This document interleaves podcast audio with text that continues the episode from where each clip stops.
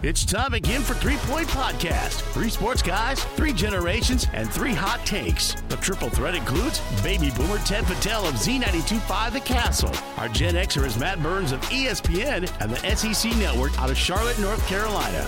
The millennial man is Jared Patel of Bally Sports Detroit. Comments and questions can be sent by email to threepointpod at gmail.com. Follow Three Point Podcast on social media at Three Point Pod. The fellows will get it rolling right after this from our partners. Success Group Mortgage and Servicing is a mortgage and land contract services company that is focused on your success. The home financing team has over 25 years' experience in origination of all types of loans. Led by Jim Woodworth, Success Group Mortgage provides one on one service with a personal touch. You're not lost in the crowd like working with a mega sized bank. Every transaction is given complete attention from the very beginning to the very end. Located in downtown Owosso, call today for an appointment at 989 720 4380 or find more info on the web at successgroupmortgage.com. Rivals Tap House and Grill is the area's go to spot for the best in food and drink. Meet up with your friends and catch your favorite sporting events on over 20 high def flat screen TVs and our 120 inch projection screen. Rivals can handle your large or small parties and is an awesome spot to put on your fundraising events. Weekly food and drink specials including gourmet burgers, wings, pizza, homemade soup, and salads. Rivals also stocks a large selection of craft and domestic brews. Rivals Tap House and Grill, the official gathering spot of Three Point Podcast, located on the corner of Shiawassee and M21 in Corunna. Great news to report. Sheridan Realty and Auction Company has built a new 7,500 square foot warehouse in Owosso. Now we are able to take all of your items and put it underneath one roof. Whether you are able to bring us a vehicle, an ATV, furniture, it goes inside. Go to SheridanAuctionService.com to see more. More importantly, stop down and see us at 1007 South Washington Street. You'll do better with Sheridan. It's time for Three Point Podcast, episode 171. I'm Ted Patel of Z925 with ESPN's Matt Burns on the phone tonight and Jared Patel of Bally Sports Detroit right here in the studio. Our starting lineup includes Advanced Elevator, The Corunna Connection, Hankard Sportswear, JJ's Excavating and Tree Services, Rivals Tap House and Grill right there. Jared, I know you got a big big outing at Rivals coming up, don't you? Yeah, my girlfriend was you know, she's turning 21 uh, on Saturday, actually June 12th, and for the longest time she wasn't sure where to go, where to go. I was the one. Hey, let's go to Rivals, rent out the outdoor patio. It's oh. awesome, speakers out there, fire pits, everything. So Saturday night's going down. Great idea. If I'm around, I might crash that party. also want to thank the folks. Uh, that, not sure if you were invited, but I, I said I'd crash it. yeah, I guess that's true. You've never crashed anything, have like, you? Have you, Matt? I feel like Uncle Ted's got to crash it now. yeah. the challenge is on. He'll crash it for about 45 minutes. Come get his meal, have a have like maybe half a beer, and then head out. Yeah, have my bedtime. Yeah. I, I also want to thank our sponsors, Nelson House Funeral Homes, Owosso Speedway. I, I understand that, that they're very happy with the uh, koozies that we hooked them up with, and uh, you can check out what they looked like on our social media. Also, Sheridan Auction Service, Troy Crow. We want to say uh, best wishes to him and his sister. His sister's going through some health issues, so uh, we want to wish her the best of luck. And also thanks to Success Group Mortgage and Servicing, and also Z925, the Castle, our recording home. Well, guys, uh, uh, as we always do, our first little segment is playing catch up. And Jared, I know you and I have been waiting anxiously to get the report on Matt's golf outing up North Michigan. Your mic, Matt. Yep. So yeah, I'm I'm back in town, and if anyone follows us on back in town as far as like my town, back down in Charlotte, and uh, if anyone follows us on social media, they would have seen the infamous my baseball swing, my excuse of my golf swing, my baseball swing. We tweeted it out, we posted it on Instagram and stuff. So if you haven't seen it, head over there. I'd love to hear any critiques anyone has. I'm curious to hear your guys' critiques in a few minutes because you know, I I have a couple friends. Two of the guys that I played with this this past weekend up at Boyne, up North Michigan. I think Boyne is fair to say that's up North Michigan. Yep. Would you guys agree? Hundred percent. Yep. Hundred percent. Uh, just side note, real quick, beautiful, just absolutely beautiful weather. Low 90s. We got drizzled down a little bit, um, but otherwise it was just like hot, sunny, beautiful, just perfect weather the whole weekend. But uh, two of my friends that I was playing with, it was a group of four of us. One of the guys is kind of my level Uh, one of the guys is like pretty good, but plays a ton of golf. So he was kind of giving me, giving me a few pointers here and there. But you know, when you're playing with your buddies and the beverages are flowing, you know, some of those pointers go like in one ear, out the other. but uh, the the fourth guy, John Strine, who we talked about a lot last week when we were talking about the golf etiquette thing, he wrote that long novel on our Facebook page. Ton of great points. But he was one of the guys with us, and he's a he's a two handicap, uh, really good golfer the second day he played uh, the Alpine minus one. Mm. So I mean, like re- really good golfer. I mean, he's just anyone who remembers him from from Corunna, hell of an all around athlete, great at basically everything he does. One of those guys. So when he tries to give me a few pointers, and he's not one of those dudes, Jared and Ted, you know these kind of guys. He's not one to go out of his way to give tips because you know most people when you're you're golfing, you're frustrated. You don't want a ton of people just like you got to do this with your grip, you got to do this with your stance, you got to do this and this. Hate it. It's like, dude, shut up, just let me play. People do it to you a lot. Stays back. Yeah, he he stays back, and you know I can see when he's watching me swing, I can see he's just thinking like, what are you doing? oh, you know, a couple times I did ask, you know, like, yeah, anything like quick tips. Like I'm not about to go like fix my swing, but you know, like a quick tip. So he did give me a few pointers. Um, you know, otherwise. I, I play the game to have fun, especially when I'm on a weekend like that with my buddies. You know, y- yes, I'm competitive. I want to play well. I I don't like hitting the ball all over the place, but you know, I, I'm up there to have fun. The first day we played at Hawkeye. It's one of the Shanty Creek Resort golf courses. Super nice, ton of woods, narrow fairways. I went through about 15 balls because Yep. I was living in the woods and a ton of a ton of sand on this course. Uh, my buddies ended up calling them the Burns box because every every time there was sand, I was in it. Ended up just using my three wood off the sand almost every time. Three wood. Uh, but anyway, like an incredible course. I would recommend Jared go up there with your buddies Yep. um, and, and play Hawkeye. Uh, the second day, one of the Boyne courses, we played the Alpine. So Boyne Mountain, they have a ton of courses up there. The one that we played is the Alpine. A little more challenging. The elevation was crazy, like it was just up and down because you're basically in the ski resort. So I mean, you're the elevation was kind of crazy, but super nice. Um, didn't really keep score that time. I was just having a good time.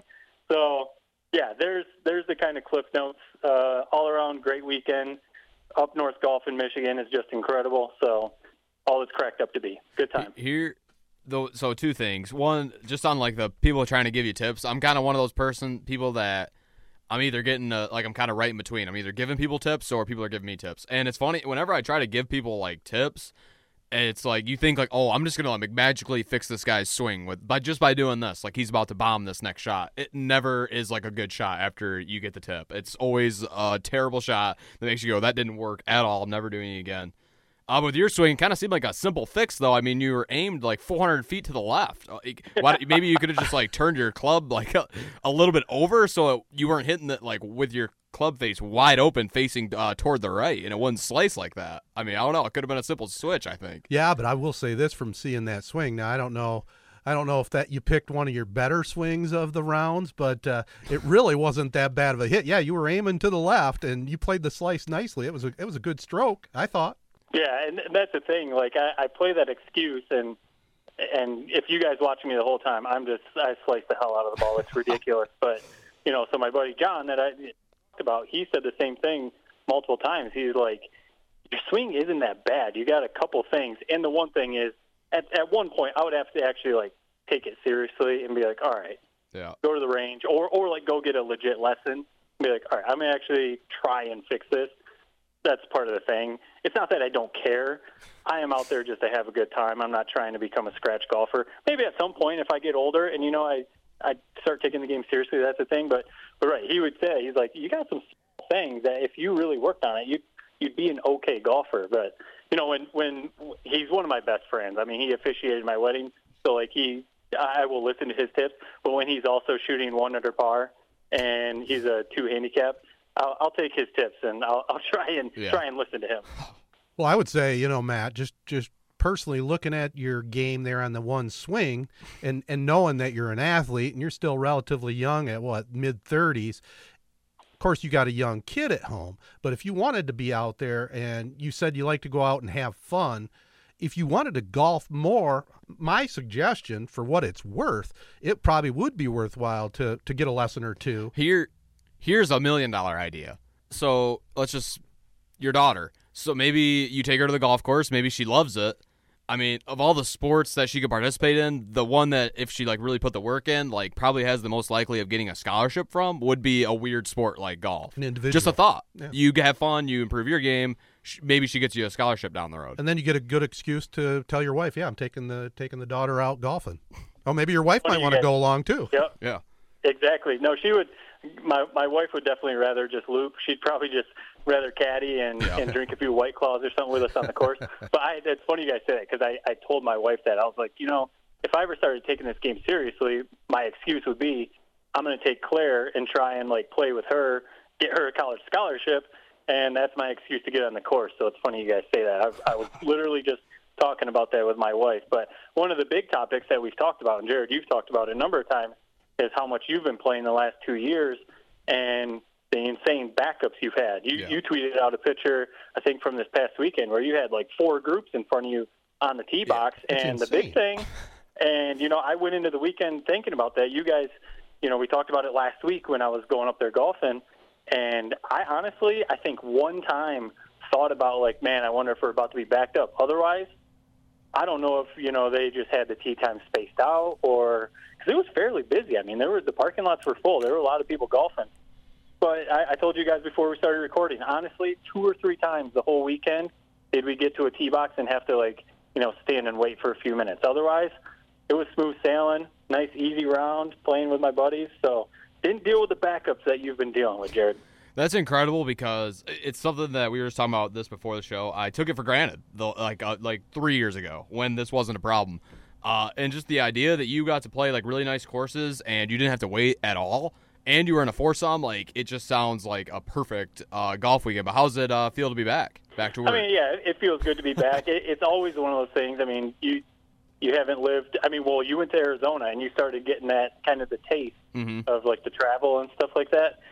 And now I, I kind of have like the opposite sometimes. Like when I go back to Michigan, especially somewhere up by Boyne, I start really being like, uh, maybe maybe we're getting close to time to moving back to Michigan because it's pretty incredible up here. You know, the lakes, the golf, hanging out with like my friends who still live in Michigan and stuff. So, so yeah, kind of kind of get that itch. But it, it's I, I will say like I, I it was a ton of fun. You know, we were having drinks and you know and we played competitively just to tie it off.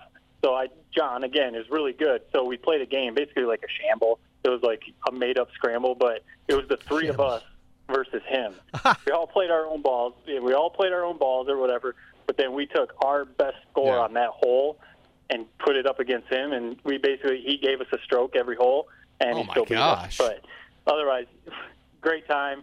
No backups, so I wasn't dealing with waiting on the course five six hour rounds, nothing like that. So Northern Michigan golf, you can't beat it. Well, before we wrap up the golf ch- uh, portion here, any theories why? Is it because uh, really the golf courses up north Michigan, they do cater to uh, a lot bigger clientele than I think down here in this area. So they're making sure that when you spend your money to go up there to one of those resorts, you're getting a good time. You're going to want to come Yeah. back. You're going to want to tell your friends, hey, take a week off in Michigan and go golf these courses. And and you're probably right, Matt, without investigating And I bet they had longer tee times too.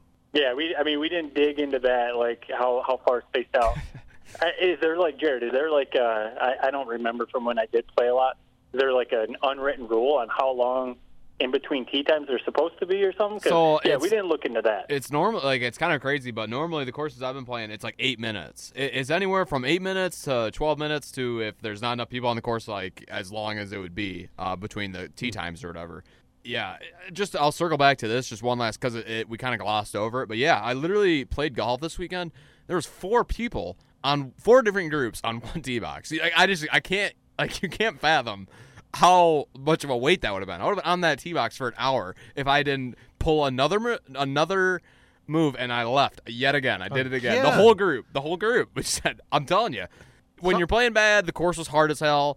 It's just the last thing you want to do is sit there on with like three holes left. You really don't care what you shoot because you played so bad. You're just gonna call it a day, and that's what we did. Yeah, that's fair, I guess, but it's still disappointing, you know. Yeah. 'cause You want to go out there and have a good time with your buddies. You want to hit the ball good, and it's just not fun. And then you got eight eight carts in front of you. Yeah. It's just crazy.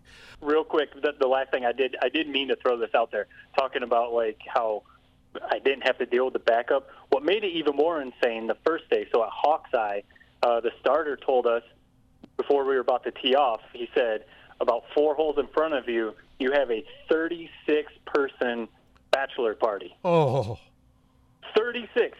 First of all, we were like, on a hole? oh my, like, well, no, I mean, it was a group, so Okay. they're obviously spaced out. All right. We were like, we're like, one, like, I don't know, you know, at, at some point in your life, you got a bunch of high school buddies or college buddies. I was like, how can you get 36 buddies to come up here for a bachelor party? That's a that's a hell of a crew. It's an army. It's, it's Just- like a just fundraiser. kinda tie out- uh, we were like, oh, if we've got a 36 person bachelor party in front of us, we're definitely waiting. I don't know if they were just really good or if they weren't really partying or something, but we didn't have to deal with the wait. So that, I don't was e- kind of crazy. I don't even know how that's possible. I, I really don't. Thirty-six people. I don't. It wouldn't. It couldn't have been fun. I don't know. It couldn't have been fun. Well, they must have had it well. The the best man must have had it well organized. You know? Yeah. that's all I can say. Just a quick recap of my weekend, uh, Jared. You know I have a I have a pontoon boat and Yep. going through a few mechanical issues at Oh. the moment. Uh, Is that like every year with a boat? not every year, but I have, I had to replace. I was having a problem. It was overheating on me, and so I did some Google research and figured out that it's probably the water pump. You know, I don't know if you know what an impeller is, but uh, I changed out the water pump. Took about three and a half hours, and uh, I had Charlie helping me, my Yep. good buddy. And so we, we got it put back together, got it back in the water, started it up. Hey, it ran good. Took it back to the dock, and then uh, Charlie had brought his granddaughter, a four-year-old granddaughter, over, and so my wife was watching her. So I'm bringing the boat back in, and my wife comes down to help me dock the boat, and she's got the four year old with her. Well, Lana's kind of she's panicking a little bit because she's keeping an eye on the kid, doesn't want her to fall in the drink. And I'm bringing the boat in, and sometimes it's a little tough to get it right next to the dock. So I get it up close, and I said, and she always guides me in, but this time she's preoccupied with the four year old. So I, I get up close, and I finally say, Lana, where are we? Are we close? Yeah, you're gonna hit it. So I hit the dock, the end of the dock. Okay, and then she grabbed the end of the boat. While that was going on, she's kind of looking at the four year old. I put the boat in reverse, and guess who went swimming? Oh, jeez. the wife went in to the drink, uh, oh no. lost her glasses, lost her shoes, and her iPhone got drowned. Oh no. Yeah. So uh, the good part of the story, she's okay. She was banged up a little bit on the ribs, but I got her out of the water. Jeez. she, uh, uh, I, I did get one, her. She had lost one shoe. I got the shoe out. I grabbed her sunglasses. I still was able to grab those, but her prescription glasses were down, lost. So you finally, couldn't find them. no, got the boat parked, went in, got my trunks on, went out, went diving for it, walking around, couldn't find them. So her her iPhone is dead, her glasses were gone, and it was off to a terrible weekend. That was Saturday. Sunday, I said I'm going back in looking for them. Believe it or not, I found them. Oh wow. Found All the right. glasses, and she had a backup phone, so we had a one day disaster, and she's feeling better. So So were you in like scuba gear looking for this like stuff, or No. how- what was the tech? What was the strategy? uh, the the strategy was well, I had I had goggles. I had goggles, but it's really murky down by my oh. dock. so really, the strategy was walk really slow and shuffle one foot in front of the other and try to feel it down in the sand and the muck. And like I said, Sunday I was finally, I, I finally searched a good area, and I was so tickled when I was able to find Yeah. them. So that saved you know a couple hundred bucks. So that the was phone uh, that didn't. You lost some hundred, a couple hundred uh, bucks the phone is worse. Yes, yeah. But we, at least she had like uh, the previous. I think she had a 6S that was still in good shape. That we were able to put the uh, what do they call the little card? Oh, wow. if anything, it should have been you that got downgraded to the cruddier phone. That's almost not fair. That's not going to happen. No, there's nothing worse. There's nothing worse than losing. I mean, you know, if you have an expensive pair of sunglasses, obviously that that's no good. But prescription glasses, that's Yes. just you don't want to lose those. The, I mean, the the price, but if you don't have a backup pair of glasses or contacts or something like that, that can be a, a hassle to deal with. Oh, especially on us. This was Saturday, or no, this was a this was Friday. So it, is- by the time it, it, we, by the time we got back in the house, you know, the, the eye doctor was closed for the weekend, and she's pretty blind, so she had to kind of suffer through the weekend until I found him on Sunday. nice. So so that was that was my big experience. How about you, Jared? Uh, I'll throw this out really quick. So this morning, actually, I went to a jujitsu practice. Uh, did I participate? No, but I did watch my brother. So this is is he's a big into jujitsu. Uh, he's got his blue belt, which takes like two years of basically going like at least three to five times a week uh, for an hour at a time. Uh, basically, for those who don't know what jiu-jitsu is, is basically if you watch UFC, whatever they're doing on the mat or in the octagon, like on the ground, that's jiu-jitsu. Ninety percent of the that's like basically the best form of I don't know MMA, I guess. So I go there, and it's it's it's this place called uh, Great Lakes Jiu Jitsu in Flint, and it's it's an old convert. It was a church that got turned into a like into a dojo, I guess you call it, where you basically go in there. There's church pews all around, like aimed at the center mat, and the center mat is like elevated to I guess like where the like I don't know the the pastor would have been or whatever, and it's like a pretty cool little spot. And 6:30 a.m. the sun's like shining through there. And I just just before I even got to dive deeper into jiu-jitsu, what do you guys have what's your thoughts on it just like originally? Anything? Do you know much about it? Well, the, the, I know some of it because just I've seen some of your brother's videos, and you know I know Josh is strong as an ox, and I watched him in competition. I'll tell you what, I was going to ask him this question one time. He was a very good basketball player. I'm kind of rambling a little bit. Very good basketball player, but I was going to ask him if he ever considered. If he ever had any regrets that he didn't wrestle, because Yeah. you know he's he's very good at it. But I, yeah, I know what it is. How about you, Matt? Yeah, when, so jujitsu, obviously it's been around forever, but you know, I was going like high school and then college is when UFC really started getting popular, like the early days of UFC. So then, like Jared said, like a lot of the guys who fight UFC um, fight jujitsu. So like it started to become like cool when Yeah. when I was in college. Like if you instead of like just going and lifting, you'd go join a gym and start training jujitsu. So I definitely remember when that really started like picking up steam to the point now where like nowadays I've seen people say like, you know, you should never get. I'm, I'm not advocating getting in bar fights or getting in random fights. That's not what I'm saying.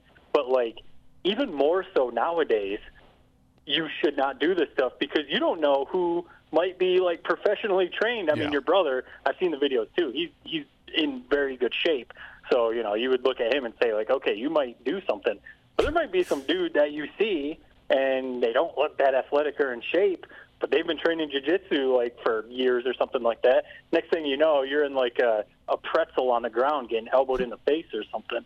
So, no, I, his videos, he, he looks he looks like he's very skilled at it. Yeah. So it's crazy because like somebody could have minimal training, and if you're equal ability, like let's say this person went to a month of like hard jujitsu training, you they could basically like do whatever they want to you. It's kind of crazy. Like they can just put you in a prison of uh, like just laying on you and making it so you can't move.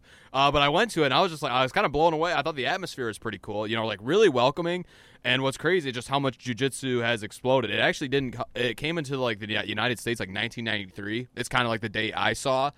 Uh, but if like this was like a you know a graph, like the chart for like the jujitsu growth, it's like going straight up. It's sort of like CrossFit where these dojos are like or gyms. I, I don't know which one. I think it's a dojo. I think it is a dojo. And they're popping up all over the place and it's like kind of just like the new wave and so i was just i felt like it was my duty to sort of bring it to you guys i mean just some of the celebrities that are doing it demi lovato vince vaughn anthony bourdain did do it was big time into it uh, joe rogan everybody knows him but it's just it's really interesting and it was something that kind of made me like think hey I, this might be something i want to do someday Well, I, I, I was going to comment on that. That that would be something for you to get into. Did they try to get you to work out there on uh, six thirty in the morning? I'm glad they didn't. I was I was actually prepping for the podcast at 6:30 in the morning while I was there, but it it's just one of those things where I think it's really gonna like in 10, 20 years I wouldn't be surprised if it's like a high school sport. I think I I could see that happening 100%. Wow. Well, you must have missed your brother to get up at six thirty in the morning to go watch him.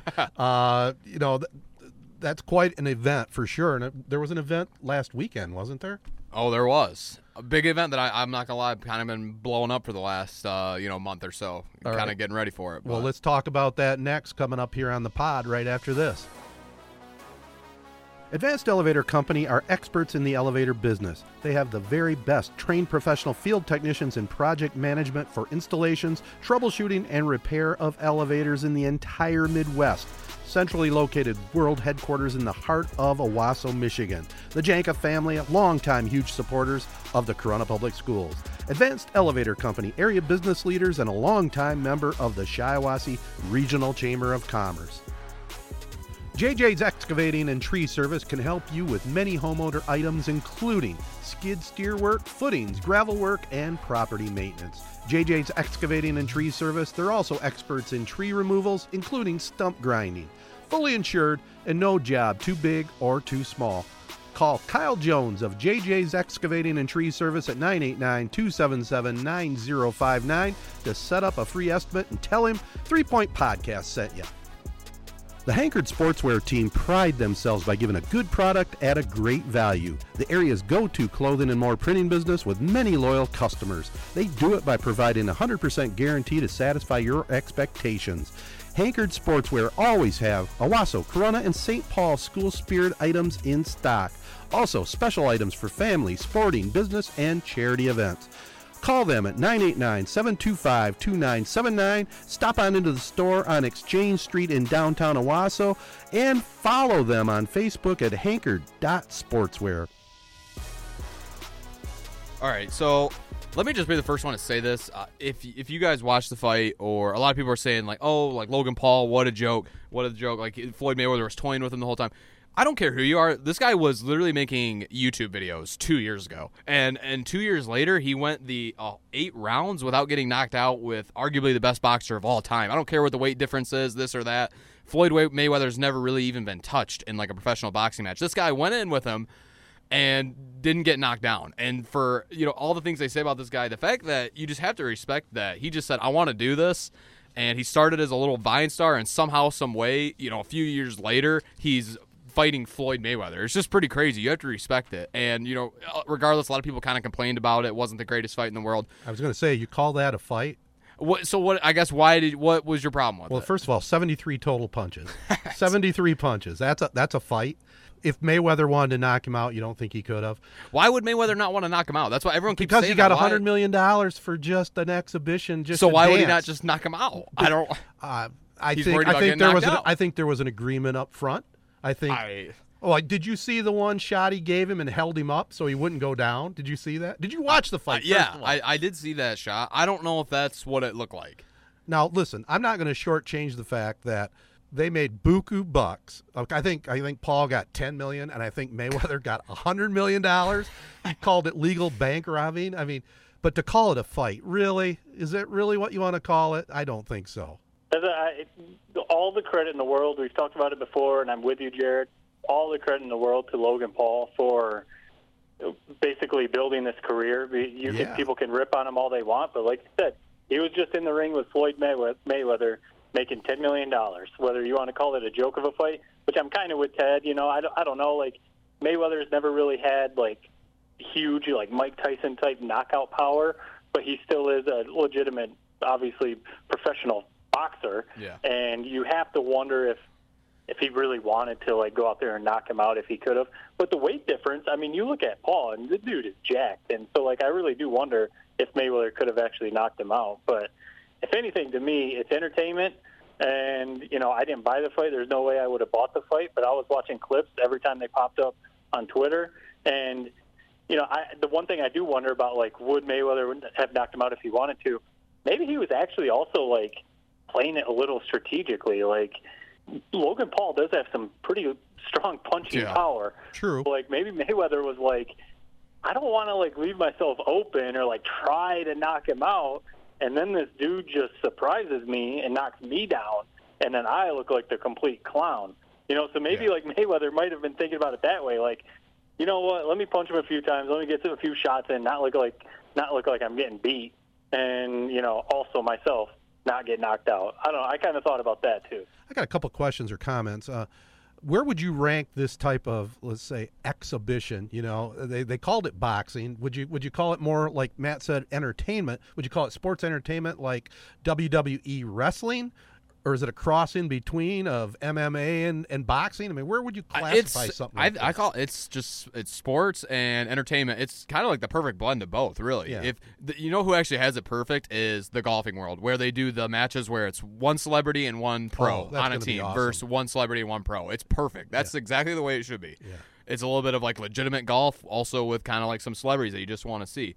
one thing I will throw out that's important to know is Logan Paul is the worst of the two Paul brothers when it comes to boxing. This guy, he was had an 0 1 record coming into this fight. Lost to another YouTuber or whatever a couple years ago. Jake Paul is the one that's undefeated. Jake Paul is the one that is more entertaining in my opinion. He stole the show at the Logan Paul versus Floyd Mayweather like press conference. Where he grabbed sorta. the hat? Yeah, he stole the show. Well, that, I, I was completely confused. See, you thought you're on was- top of that. I didn't. I didn't know the difference between two the different. two. Logan Paul's the older brother. Okay. Jake Paul's the younger one. Yeah. And Jake Paul is the one that actually, when you like, you watch some of Logan Paul's punches, it looked like something you would see in like Barstool's like rough and rowdy competition. Okay. That's what it looked like. But Yeah. Jake Paul actually, like, people are like, man, this guy's got some skill. He's the one that's beat the former UFC guy, and he's about to fight Tyrone Woodley.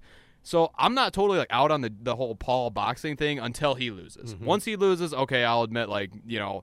It was kind of a joke anyway, but as long as he keeps winning, that's the, like there's the, that's their prize horse. It's not Logan Paul. Now, I don't know what you guys thought, Jared. You were probably all over it. Knew it was uh, Sunday night, wasn't it? Yes. I mean, first of all, that's a weird night to have a big event like that. Okay, but second of all, you were on top of it because you you're, you're a big fan. But there wasn't, to me, a ton of promotion. I mean, there, what what do you guys think about that? Because for a guy like me, all of a sudden I'm looking on Twitter and I go, "Oh, that fight's tonight." Yeah, I mean, there wasn't, you know, like you think about when McGregor boxed Floyd Mayweather. I mean, you were seeing that everywhere, Yeah. all over ESPN, all over whatever channel you watch.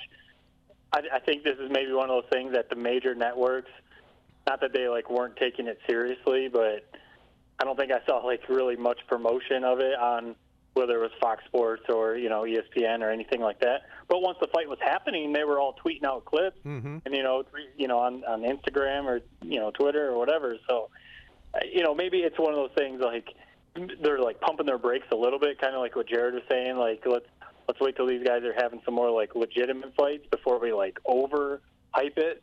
Uh, you know, I don't know, but like I said, if anything, these dudes are smart because they're making a ton of money. so Yeah. if you want to look at it that way, they're making a ton Oh, of money doing this. Got to give him 100% on that for that for sure. I mean, heck, if I could get in the ring for 8 rounds and get 10 million dollars, I'd do it right now, but help me with this question I have too. I'm talking about the promotion. Okay, and and they they had to divvy out what? 110 million dollars in purse money. Yeah. Was there that many people that bought in on that? And that's it was just strictly streaming, wasn't it? Is it spot Where'd all that money come from? to be honest, I think that about every single time I've ever watched a pay per view, like when they release the numbers that it's this many all millions, inflated, it, it just seems it always like I'm like, was there really that many people watching it? Yeah. Um, but apparently there was. I or I don't know if it was in their it contract or something. But the one per, the one piece of promo that I saw leading up to the fight was by Showtime, which I'm pretty sure that's who they're under contract through.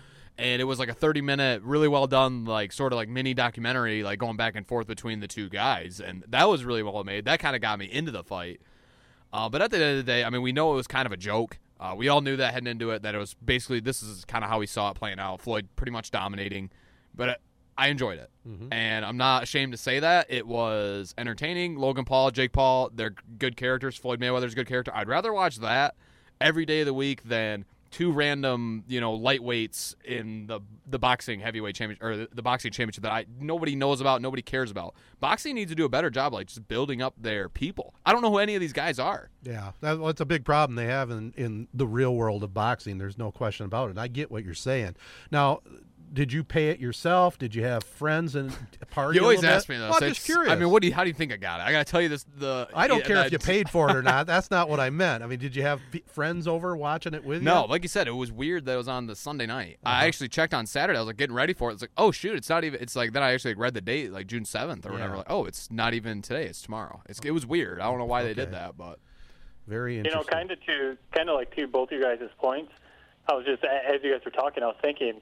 I, think there's a side to like probably you know we talk about like baseball, Major League Baseball purists. I don't know if there's necessarily like boxing purists, but the people that you know have been boxing or following boxing their whole life probably don't want anything to do with the Paul brothers. But like to be honest, they should probably welcome those dudes into the sport because if they actually all they've been doing so far, eh, okay, yeah, one of them did just fight Floyd Mayweather, but you know it was it was kind of a joke. Otherwise, they've been fighting like UFC fighters and stuff like that for the most part. They should welcome them into the sport and put them up against some of the up and coming boxers in whatever weight class they're in, because I think people would actually watch that. Oh, other than what you're saying, Jared, two no namers. yeah. They should, they should bring them in. It, this is just a, a general question, maybe before we move on from boxing. In I guess I'll ask both of you. In both of your guys' lives, like, was there ever a time where you knew like everyone, like all the champions of every division of like boxing, where that was kind of like general knowledge, like sports knowledge, that people just kind of knew if you were a sports fan, or is it never been that big? It, it's been big, but you no. I as much as I liked boxing, I did not know every weight division. Or I- just like there was a segment where I knew all I knew the heavyweight champions. Uh, you know when Hearns and Hagler and the middleweights there and Sugar Ray Leonard. That was a good era. That was that was in the '80s. That's Yeah. how long it's been. You know, really, when you think about it. Yeah, I think there's there's a window, or you know, unless you're like a junkie, like you really are deep into boxing, you know, like the top two or three guys in maybe like the big weight classes. But but yeah, it's, definitely not like the NFL where you're playing like fantasy boxing or something. Maybe some people do. I don't know. Right. You know, and, and this could this could be part of a entertainment segment. We're going to have one at the end of the show, but uh, I don't know if you guys saw the Mike Tyson two part documentary that was on ABC. I saw part one. What a fascinating life that guy had, and what a what a must see when it came to the world of boxing and, and, and heavyweight division. You know, and it's never been the same since you know his, his downfall. I know I'm pretty close to the. I know his like story because it's kind of. I probably shouldn't have been reading it, but I was in like sixth grade reading like the Mike Tyson Undisputed Truth like tell all book. Yeah. A lot of raunchy stuff went down in his life for sure. He he he was wild. He has like an obsession with like pigeons that he like Oh, keeps yeah. in cages and stuff like that. He got in a car crash one time, and I think he was like on drugs or something, and so he just flat out gave the guy he got in the car crash with like his car, Right. and then sued him later and like got it back. Yeah, and he, Um, and he grew up in like the absolute worst ghetto part of Brooklyn that you could grow up in, you know. And his he, his mom was uh, there's no other way to put it but a whore, you know. I mean, here's this little kid watching his mom getting banged, you know. I mean, it's just crazy. Yeah, I mean, it's it's one of those where you almost feel bad because it's almost like the guy had no shot to Right. quote unquote normal. So I mean, the only the only shot he had was he he could knock people out, and then once he got that money and fame, you know, just couldn't keep it under control. I didn't watch that though. I saw the promos for that that two part series. It was really Definitely good. want to, because yeah, his his story is super super interesting to me. Yeah. Well, part I haven't seen part two yet, but part one was. Uh, it was a gripping two hours for sure. Before we move on to uh, the final segment with pop, potpourri and maybe a little entertainment tonight, uh, you know we're in the NBA playoffs deep right now, second round, and you know got some pretty good matchups here. Some initial thoughts, guys. You know we don't want to date ourselves on these games, but uh, boy, the Nets look pretty good there in the East, like we talked about last week, don't they? the the last time we saw them, you know, the, the other night, they're beating the Bucks by 40, and the Nets are without James Harden. Yeah. it's just one of those things. I, I think we mentioned it a couple weeks ago, or I, I think I, I threw it out. You know, Giannis is incredible. The dude is a freak athlete, all of that kind of stuff. I just don't like really trust him to like carry a team like a LeBron James would, or like Steph Curry, or like Kevin Durant. Durant does.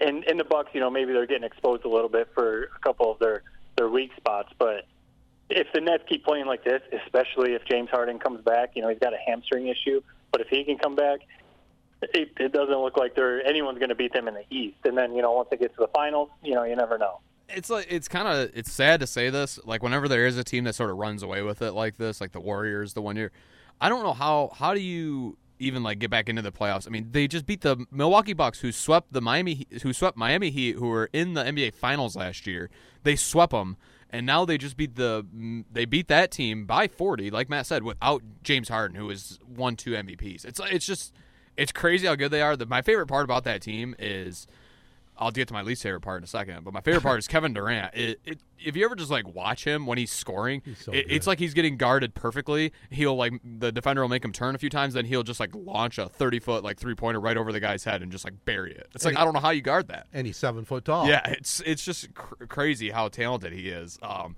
and what's funny is probably if he would have played back in the day, some you know plumber would have probably took out his legs or something, and ended his career a couple years in. Uh, but that's no here, there, nor there. But Blake Griffin, I mean, we got to talk about Blake Oh. Griffin. This is he's dominating the Detroit storylines, uh, even though he's not even on the Pistons anymore. 18 and 14 in game one after he didn't have a dunk for 35 straight games for the Pistons. I, what? How is that even possible? Like, how, I, I get it that you were basically just trying to force your way out, like James Harden style, but it's just you're a hundred percent different player. Yeah. It's just it's irritating. I mean, you wonder. Obviously, he was dealing with health stuff, so you know, you try and give him the benefit of the doubt that like maybe he just wasn't 100% in Detroit. But it was kind of strange that it was like magically, immediately when he got to Brooklyn, he was almost back to his like all star level play. So, you know, that's kind of frustrating. But at the same time, though, like, and I've definitely been one to be like, man, it's, you know, it kind of sucks. He was basically stealing money from Detroit. But at the same time, it's like, what was he supposed to do? The Pistons stink. I mean, is he supposed to go out there and like Yeah. risk getting hurt even more? And then he gets traded to a team with Harden, Durant, Kyrie, Joe Harris, and all these other dudes. Of course, that's going to revitalize his career. I mean, that I don't blame him at all. Do you guys look also at, uh, you know, when you look at the Pistons, and apparently right now they're they're an up and coming young team with some potential. Would you Yeah. say that's fair, Jared? Yeah. Um, but you look at some of these guys still in the playoffs, you know, and, and they're playing really good basketball. If they would have, if they would have had a different answer to Andre Drummond, you know, somebody like Jokic or somebody like that around that young talent they had, it could have been a whole different deal in Detroit. It just makes me wonder sometimes when I when I see these former Pistons doing well Yeah, on it's- championship caliber teams. It it's funny you think because it's like guys like Khris Middleton. I don't even know if he played when he was on the Pistons. Like I think he's just a bench warmer. And he goes to the Bucks and he's like he's all, like all star level talent. Um, I mean, even Kennard. yeah, Luke Kennard goes off. Like it, it, it's funny. I, Pistons are really are I think kind of doing things the right way right now with the tank and the rebuild, and I kind of trust everything they're doing. Uh, it's all going to come down to the lottery, you know, coming up here pretty quick. Uh, but one thing I will throw out there. So now that the Lakers are gone, Matt, that was kind of you and me. That was our horse in the race. Of all these teams remaining, is there a certain one that you guys are kind of rooting for? That's a great question because last year it was Miami, right? I mean, Yeah. it- th- that was a great story. I- I'll just start. I've watched them play quite a bit, and the Suns. I Yeah. like the way the Suns play. Chris Paul, just he's impressed the heck out of me. I didn't realize that, that's probably stupid by me, but I didn't realize he's good as he is. And how about Booker? I mean, it's unreal. You Yeah. know, everybody talks about how he could have been a Piston. Yeah, he could have been on a lot of other teams too Mm-hmm. before the Suns got him. But that he's he's legit, man. Yeah, Booker's the real deal, and he looks like. I mean, there's a few guys playing that that were in the playoffs this year that are looking like they're for sure going to be like that next wave of superstars in the N- NBA, and Booker's definitely right there. I mean, he's he's Yeah. incredible. They're fun to watch, so that that would be a team I'd like to see. I'm not a C, I'm not a CP3 fan. I know that's your guy, Jared. I just I've never really liked him, so I, I don't necessarily want to see him win a title. But the Suns are fun to watch, so I do like that. Otherwise, you know, I don't really have a, like a rooting team. I just want to sit back and enjoy the games. I the one I don't want to see the Clippers win the title because of the whole Lakers versus Clippers thing. So now we know why you don't like Chris Paul. Yeah, so that that was definitely part of the whole Lob City thing. Couldn't stand it, and that, the fact that if Chris Paul would have came to the Lakers like he was supposed to before that trade got vetoed, that would have been different. But so that would be, I guess to, to kind of answer your question, just anyone but the Clippers. Anyone but the Clippers. I I don't really like the Clippers either. I, I will say uh, you took the word dry mouth. I love the Suns. I Chris Paul. I I remember he is my favorite player. Uh, but I remember LeBron. behind LeBron, yes. But I remember reading uh, this story, and um, I actually pulled it up by Michael Shapiro in uh, Sports Illustrated. He said uh, this is in like January 26th. He said Chris Paul's latest chapter may be the most fulfilling of his career, and I remember reading that and thinking like, hell no, like this guy is so over the hill. Like, yeah, he's gonna have some fun. You know, maybe they'll be like the eight seed, like they'll finally get to the playoffs. But they have just like door the blow, blown the doors off the competition. They they are such a well balanced team. Six players and ten plus points per game. Chris Paul is like looking like his like self from like three or four years ago with the Houston Rockets. I'm just so behind this story, and Chris Paul is the last of a dying breed. Matt, I know you don't like him, uh, but the past first point guard, the guy that's you know cares about getting everybody involved, feeding Booker, feeding Ayton, uh, all these other guys that have on their team, Bridges. It's is that there's no one else. There, he's the last of that breed that was from your generation, Ted. So I feel like you should appreciate him while he's still here because they're, they're now it's everything score first now. He's the Bob Cousy of this era. Is that what you're saying? I just he, he's a he's a dirty player. He's a sneaky dirty player. When Yeah. you watch him play, always hitting dudes. In, he's always hitting dudes in the nuts. He's always trip. He's always tripping guys. He's always throwing elbows. He's just got that little man syndrome. The you know Yeah. what's it called? The Napoleon complex. Like Yeah. he's he grew up being whatever six five foot eight, so he had to stand up for himself. So he's out there on the court with six foot eight, seven footers, and he's always doing dirty stuff and like talking trash. I just I'm not a big fan. Well, I'll- Devin Booker though, love to watch him. Play. One one guy I think we got to throw out before we move on, maybe move on from the NBA playoffs. Trae Young. I mean, you're just talking Oh. about villains and dirty players. I don't know. He's not necessarily dirty, but he's just he's like this generation's Reggie Miller. I mean, he's kind of already started the whole Knicks rivalry already in playoff Yeah. series number one. it's crazy to me how well he can just shoot the ball. He can shoot it just from all over the court. He's smart. I never thought he was going to be this type of player in the NBA. I'm not going to lie. When they made the Luka Doncic trade, I was like, that's the dumbest trade in the world. But somehow, this guy, even though he was traded basically 1v1 for Luka Doncic, it doesn't really seem like that much of like a bad trade for either team. Both guys are just like kind of balling out. Yeah, I'm impressed with him. I mean, it's far, uh, the guy he, he plays a little chip on his shoulder and Yep. he can drill it. I mean, he's an assassin, man. He's he's going to be good for a long time. He's got to he's got to figure something out with the hair though. Yeah. yeah, I don't know. that's a problem. I don't understand. See, You're- here's the thing. I looks kinda- like a it looks like a dirty like a dirty Q-tip or something like that. But I mean, whatever. That maybe that's his signature thing now. So just roll with it. Yeah, that's like kind of the thing is when you think about it, like James Harden, people were like, why the heck does he have the beard? Anthony Davis, why don't you shave your unibrow? Uh, Trae Young, the hair. It's his look. It's kind of it's kind of weird to say, but when you have those sort of things, it kind of makes you more popular. It just becomes your thing. Kind of stand out, right? Yeah, it's. Yeah, it- 'cause, I, mean that was that was part of the thing. Like at Madison Square Garden, the fans were like chanting stuff at him about like you know go bald or you know whatever they were chanting at him. So right, it kind of feeds into the whole like Dylan thing, and then he cooks them. So yeah, it's kind of cool. All right, fellas, uh, enough on this segment. We're to get a little entertainment, maybe throw a few other things out here to wrap up the program. But first, listen closely to the following. The Owosso Speedway has been building families and communities through the promotion of short track racing since 1939. Saturdays are race days at the Big O with gates opening at 4, qualifying beginning at 5, and the waving of the green flag and racing at 7. The Owosso Speedway and its super fast high bank 3 eighths of a mile oval layout has thrills and action galore. Easy to get to on M21 between Owosso and Ovid. Stay up to date on upcoming features by following Owosso Speedway on Facebook at Owosso Speedway MI. It's family fun and you'll always be welcomed by the smiling faces at Owosso Speedway.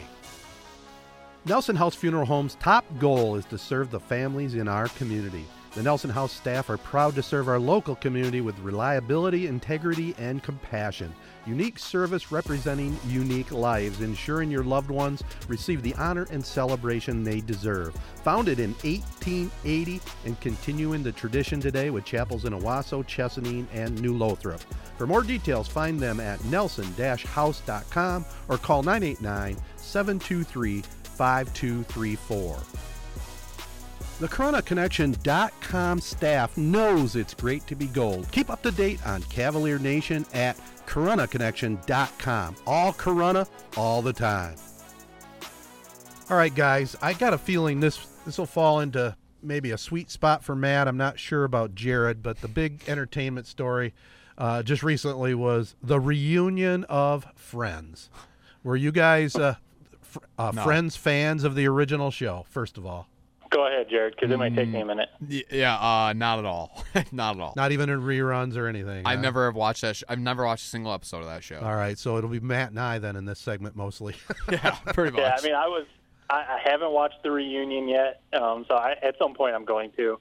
I've, I've you know I've heard people talk about it, so I I kind of know a lot that went on, but I still want to watch it for sure. Kind of like the Fresh Prince of Bel Air reunion that we talked about a while ago. You know, Friends was just one of those shows that like I was a little younger. I mean, I was like middle school, going into high school when it was like airing new. When it was you know on. NBC. So I do remember that. Like my older siblings watched it, but like since you know the the reruns on Fox or TBS or whatever, the show's just like always on. I've probably seen the series. I don't even know how many times through. It's just one of those like if I've got nothing else to watch or if I've got you know to clean up the kitchen or you know do whatever other stuff, I'll just like throw Friends on.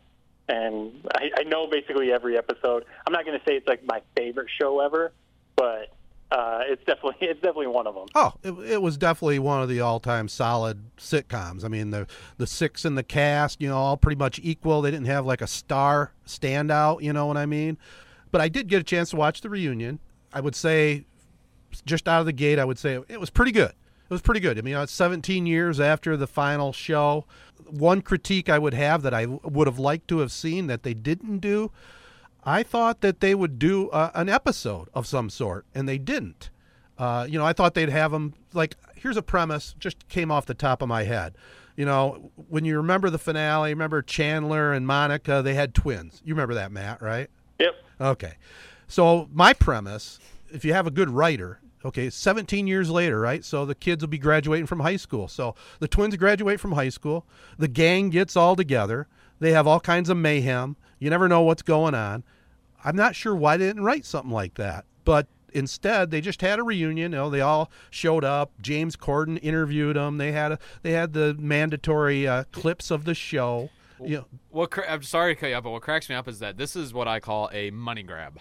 Oh, for sure. This is it's it, you were making fun of you know the Jake the or the Logan Paul Floyd Mayweather. This is almost this like times ten because it's just them talking. Yeah. Probably say, saying the same you know canned interview answers they've been saying their whole lives about the show. Yeah, I don't know. It was probably a little bit more than that, but it was, it, it, like I said, it was okay. It it was kind of cool seeing them uh, react to some of the bloopers and some of the famous scenes from the show. I thought it was okay, but I think it would have been better if they would have had the reunion and then maybe had like a like a ninety minute, you know. Mini movie or something that Netflix or even obviously HBO Max would have carried. Uh, I won't give away any spoilers because I know you're going to watch it, Matt, and you've probably read some stuff. But they had some good guest stars. Lady Gaga showed up, uh, Cindy Crawford. I mean, if you're a Justin Bieber fan, you're not going to believe his appearance. It was it was it was very bizarre, but uh, all in all, it was it was pretty good. And I will say, you know, Seinfeld gets a lot of credit for being you know maybe one of the top, very top sitcoms, but Friends not too far behind, I think. No, and they were they were one of the first ones, maybe the first one, where at, at one point each one of them was getting a million dollars per episode. Yeah. So I mean, I, I can't even imagine. Like I know some of them have done some movies and some other sitcoms since Friends, right. but just watching that, like I said, Fox, TBS constantly re-airing and syndication that show. That's just like constant checks rolling in.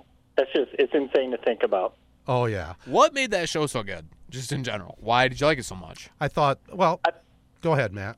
Well, I was just like my perspective is probably a little different than yours because you were, you know, not not saying it, but you were a little older when it was it. first coming out. I was watching it as like you know high school, college, but then so like uh, younger. So I was watching it thinking like, "Ooh, this could be my life if I moved to New York City." You know, young with five of my friends, getting an apartment, getting jobs in New York City. You know, like you know the guys like dating girls and doing all this stuff. So for me, that's what I saw. Like, and it was funny, you know, and Jennifer Aniston and Courteney Cox, they're nice to look at too. So you got that, but like, you know, it that was for me like watching it and thinking like this could be me if a group of my friends moved to New York City to like start our careers. Yeah, when you're young and you're thinking that, but can you can you imagine, Matt, the type of apartments they had? Uh, and Oh. who knows what kind of money they were working for jobs? I mean, what Jennifer Aniston was working in a coffee shop. Can you imagine living in Ma- Manhattan in that kind of apartment Yeah, on that kind of pay? A little they- bit stretched. Well, what was it on on the last episode? They had to throw out that their apartment was rent controlled. That their grandparents lived in it like 40 years or whatever ago, and the apartment was rent controlled. So, so yeah, I'm surprised you don't remember that, Ted. Oh, no, I, I think They we I, almost- I think we changed this segment now to clarify Mattertainment tonight because I I completely lost track of that. I didn't even I don't even remember that at all. That good call, man. Yeah, yeah. Because otherwise, yeah, that that would have been like a five thousand dollar a month apartment. yeah, yeah. But anyway, it, to answer your question from my perspective, Jared, I think uh, it was perfect casting. The six of them were they blended well together, and what's always really key on sitcoms, especially on network sitcoms, you got to have good writing, and I thought the writing was very, very clever all the way through the run. So it was it was well done, worth seeing it for sure. Um, moving on, we're getting close to the end here. It was kind of a weekend thing too saw Chi Town again. Have I become like the world's biggest groupie for Chi Town, the local band here? I think you have. I, I just think you're somebody. Maybe you're chasing a little bit of your old concert experiences from back in the day, uh, so you're kind of rallying behind this group. Well, I'll tell you what, they played at the Shiawassee Fairgrounds. They were an opening act out of three on Saturday. Played in a played in the horse barn, the horse and auction barn, which was kind of cool.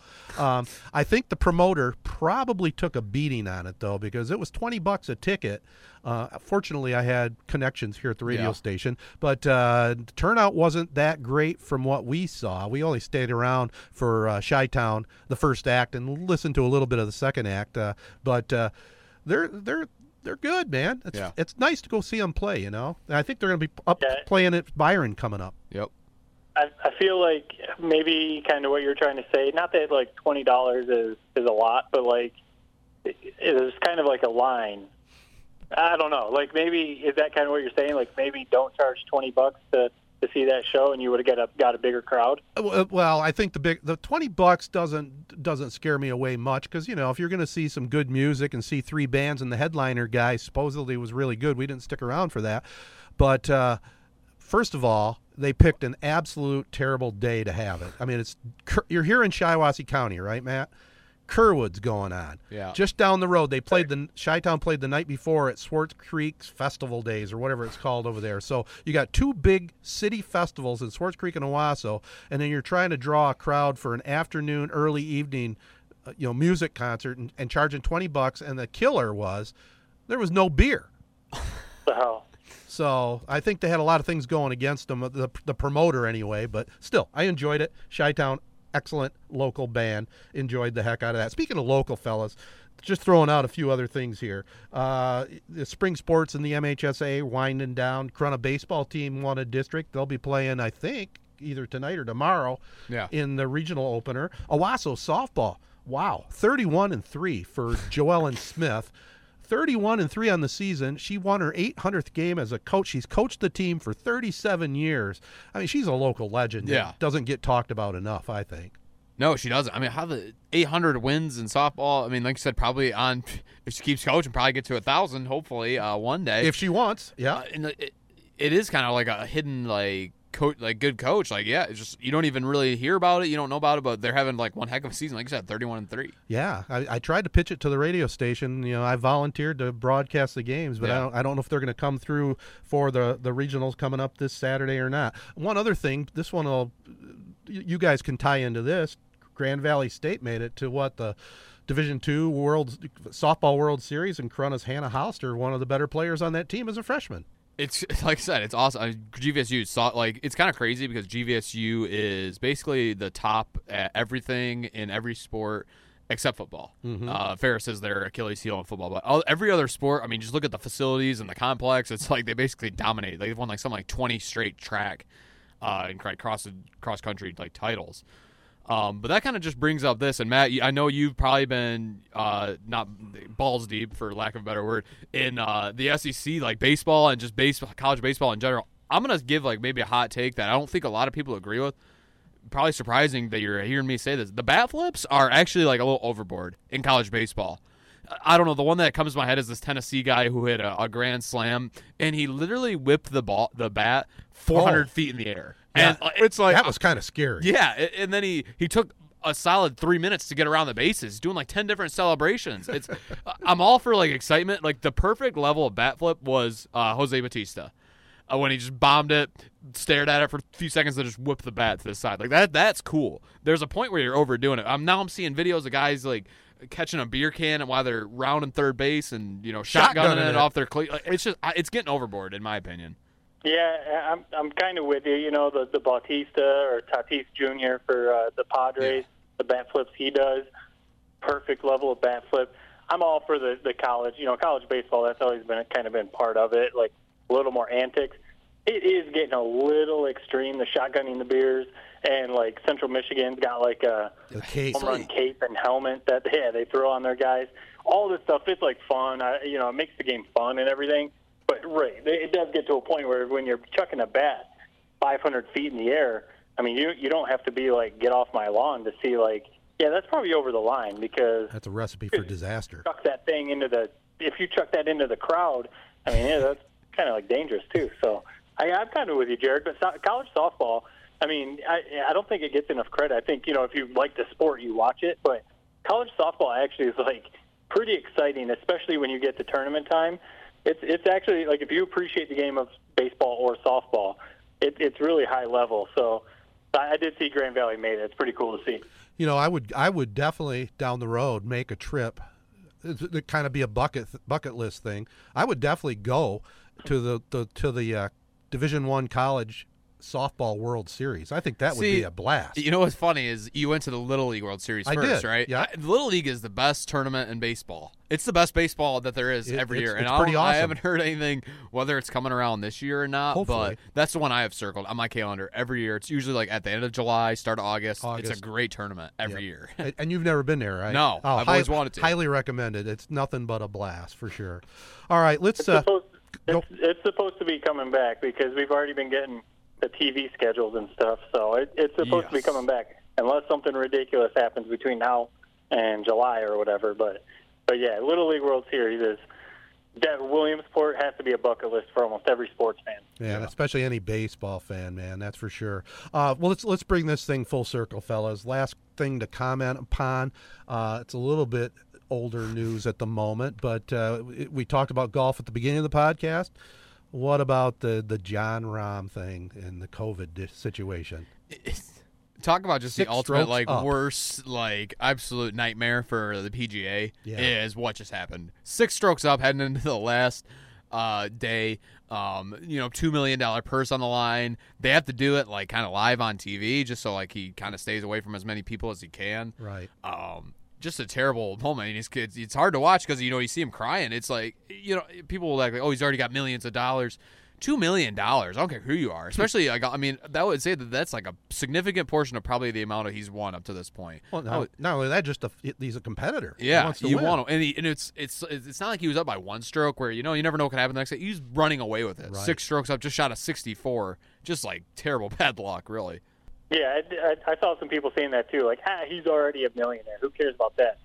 Two million dollars is two million dollars. I don't care who it is. I mean, that, that that's a lot of money. So that's got to be part of it. But I think it's part. You know, even though these these dudes are pros and the best in the world, you don't have those weekends very often where you're clicking like that. So there probably was that side of it too, where he's like, I was playing some of the best golf I've played in a long time, and I couldn't finish off the tournament. So you got to think there's that side to it too. But yeah, I guess the optics of it for the PGA, not very good. It, it didn't look good. But ultimately, I mean, people will move on as long as next weekend or the, you know the next couple weekends go smoothly. Yeah. People move on from But it. it makes What? makes you wonder though why they why not vaccinated or was he vaccinated? I mean, Well, guess he just had he had a, he just had a kid, so a lot of people think like maybe that's why or this Oh. or that. You know, you never know. One thing I will say is, what would why couldn't he have just played by himself? I thought the same thing, Jared. Like, is that really that big of a deal? I mean, it maybe you don't do that exception if the guy's in third place or you know, like I said, he's in like a three way tie at first. But the guy was ahead by six strokes. Just let him finish. Like whether he goes off at like you know seven a.m. or at the very last tee time, like just let him play by himself. Keep him separate from everyone, or even if he plays, I don't know, Monday or something. Like just give him his chance. Well, I, it's kind of BS. The only reason is I'm sure because they were dealing with COVID and coming back anyway. They they must have that rule right in place. You can't change it just because Yeah. he's six strokes ahead, right? Yeah, yeah. I would I would assume they it was they had to follow the rules. Rules are meant to be broken, though. I would have said, right, all right, Jon, you're you're teeing off at 6 a.m. and you got to deal with it on your own. But go play your round.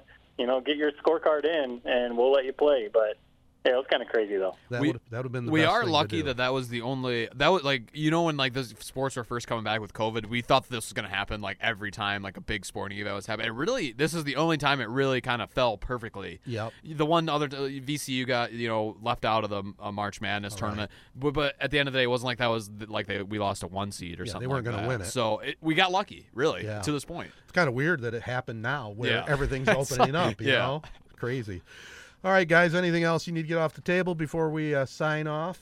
I'm curious how many more times uh, Jared's going to walk off the course. yeah, that's a good question. How many times is it going to take you until you, you put the clubs up? Are you changing your strategy at all? I don't either? know. The- the- Here's the thing with the I'm I'm not even worried about the weight right now because I- I just had a video of my swing taken today and I was like playing just I've been playing actually like kind of pretty bad the last like week or two weeks. And I just noticed that there's like I, I my swing has felt really weird, like I just feel uncomfortable, like standing over the ball. And then I see a video of my swing. And it's like I have like a weird hitch, like developing at the top of my swing that I think is 100% due to like a mental block in my head. Uh, whether to you know I'm chasing Bryson, trying to add more distance, or this or that, or control. I don't know, but it's not good, and that's something I got to work out before I start worrying about you know waiting on the course anymore. Well, good luck to you on that. And uh, hopefully, hopefully you sound like I'm like I like my like dog died or something. Well, no, I was I was going to make a comment like, "Geez, do I really want to hear any more about your golf game?" It's about like listening to somebody tell me about their fantasy football squad. You Yep. know, bores me to death.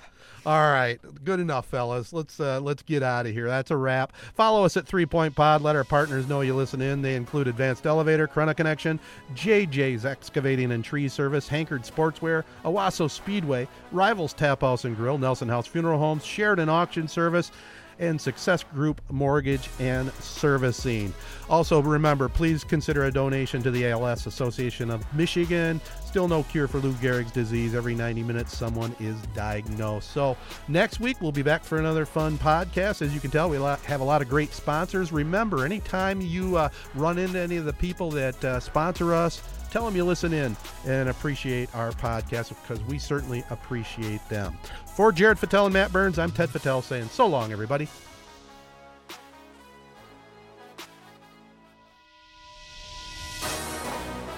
Three Point Podcast is syndicated worldwide on Sports Radio Detroit and MWSN Radio. The show is a Sportsnet Michigan production recorded at the WJSZ Mid Michigan studios. Spread the word to your friends and family and subscribe on Apple Podcasts, SoundCloud, or any of the other big podcast hosting sites. Comments and questions can be sent via social media at Three Point Pod or by email to threepointpod at gmail.com. Thanks for listening, and until next time, bye for now.